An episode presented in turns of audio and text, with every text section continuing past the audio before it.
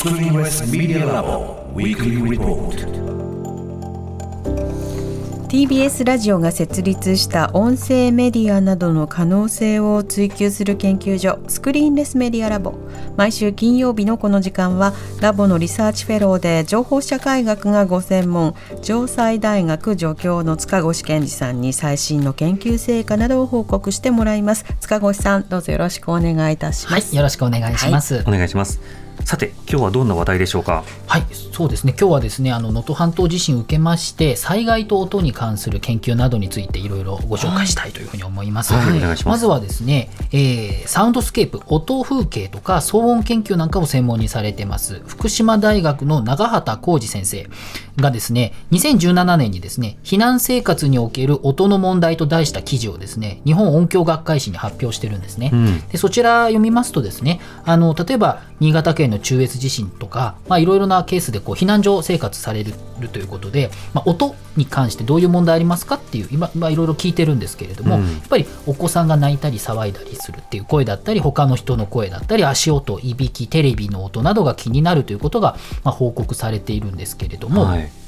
あのやっぱりそのお子さんね、親がかなり気にする。子供にこうね静かにしてって言ったり逆にそう親もそうしてるだろうから我慢しましたとかっていう声もあって、まあ、それはあの寄り添ってるっていうこともあるんですけどやっぱりストレスにはなるということですね。であとはですね、まあ、聴覚過敏の方なんかはやっぱりその避難所特に体育館の場合体育館の避難所生活の場合いろんな音が混ざって反響したりするので特に厳しい音環境だということも指摘されていました。で例えば対策としてですねもともと防寒対策として床にですね工業用断熱マットだったりとか体育のあの実技の時に使うマットなんかをバッチ敷き詰めて、防寒用に敷き詰めたんですけど、結構それがですね思った以上に体育館特有の残響音がカットできた。ということであとは避難所内での仕切りに吸音性能を持っているポリエステルの不織布を作って、はい、で、えパーティション区切ったりするっていうことも有効だったということで区切った上で何か吸音機能があるようなやつをかませると。そうなんですよね、うん。ということなので結構あのこのコーナーでもあの吸音材について例えばガの羽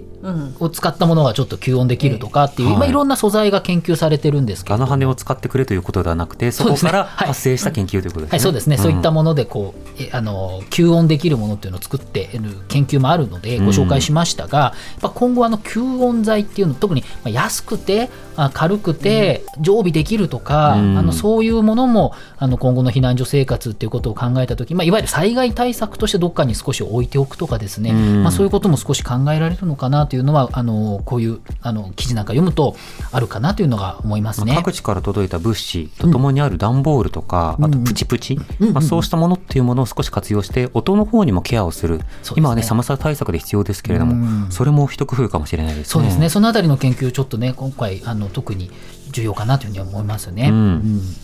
えー、もう一つなんですけれども、はい、あの今回はその災害発生の時に NHK のアナウンサーの方が非常に強い口調でねあの東日本大震災を思い出してくださいとか一刻も早く逃げてくださいということは、まあ、あの皆さんこう聞かれたかなと思うんですけど、印象に残ったということで。テレビを見てないで避難してっていうのね。そうですね、っていうのもあって、まあ、本当一部ではそれがねどうなんだみたいな声もありましたけれども大多数はやっぱりすごく大事だというふうに言っていましたし、これ実際に、えっと、2021年にですね NHK 取材ノートということで記事にもなっていて NHK の方があのノートにあの、まあ、記事にしてるんですけれども、はい、やっぱり東日本大震災の時にはあの落ち着いたアナウンスをして、まあ、それであまり伝わらなかったっていうことを、うん、まあ、非常にこう皆さん後悔して、うん、でマニュアルをどんどん作っていくっていう中で、あの今回とにかく逃げてもらうことを大切にするということでああいうものが作られたということなんですよね。うん、で特に今回の地震元日でしたので、はい、あの結構お酒飲んでねこう気持ちがゆるっとあの緩んだ方もたくさんいたと思うんですよね、あの状況ですから皆さん。でこういう時特に正常性バイアスというふうに言いますけれども何かあったけど変わらないだろうっていうような感覚、まあ、バイアス癖ですよね、まあ、そういったものも生まれやすいという時にやっぱりあの口調になることによって、まあ、非日常であるということ、まあ、簡単に言えば、はい今、今非常にまずい状況にあるということを伝えるということなので、このあの NHK の取材ノートではですね、情報を伝えるだけから説得して訴える呼びかけっていうのを、まあ、こうスローガンにしているということなので、まあ、これは本当に非常に重要かなと思いますし、まあ、このコーナーでも扱ったあの J アラートとかあの地震速報のやっぱ音をねあのやっぱりそれも不快であるしなんかこう気になる音っていうこともわざと作ってるっていうことなので、まあ、そういったものだと思っていただければいいかなというふうに思います、うんうん、これもねさらに更新されていくでしょうね。そうですね。いろんなマニュアル、あのパターン作られていくということなのでこれからも更新されるかなと。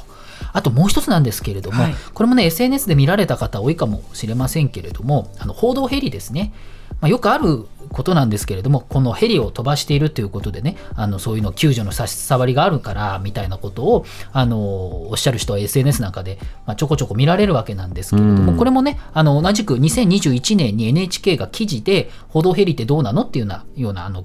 まあ、記事を作ってるんですよね。で、そこで解説してまして、はい、少なくとも今の報道ヘリというのは、まあ、上空で無線のやり取りしてますし、救助のヘリに、あの、無線で場所、ね、ここで誰かいるよとかね、あの、待ってる人いる SOS あるよっていう場所を伝えたりとか、あとヘリからの映像、今も映像非常にね、精度高いので、うん、まあ、そこから放送局の人がデスクで見ていてですね、で実際に救助要請しているとかいうのを見て、場所を調べて、まあ、あの、叱るべき機関に通報したりしているということなので、まあ、結構連携できているんですよね。でさらに言うと救助ヘリというのは1000から1500フィート、まあ、大体300メートルから450メーターぐらい飛んでるんですけれども報道ヘリはさらに高い、えー、2500フィート、まあ、大体750メーター、まあかなり上の方に飛んでいて、なるべく音をさせないようにしているっていうこと、あるいはね、救助の邪魔をしないっていうことで、えー、住み分けをしていたりとか、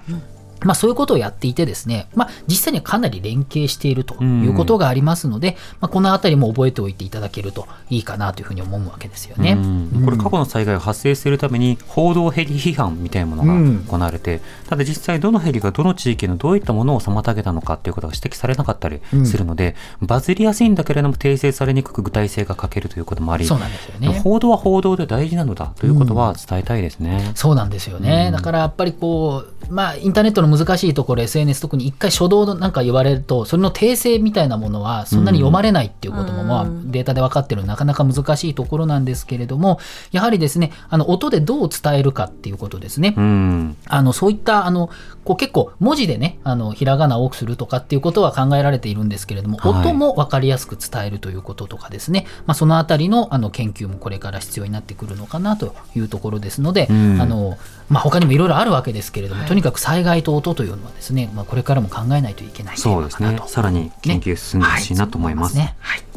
塚越さんの今日の報告はインターネットのメディアプラットフォームノートでより詳しく読むことができます。放送終了後に番組サイトにリンクアップしますのでぜひご一読ください。塚越さんありがとうございました、はい、来週もよろしくお願いします。 Screenless Media Lab Weekly Report でした。荻上チキ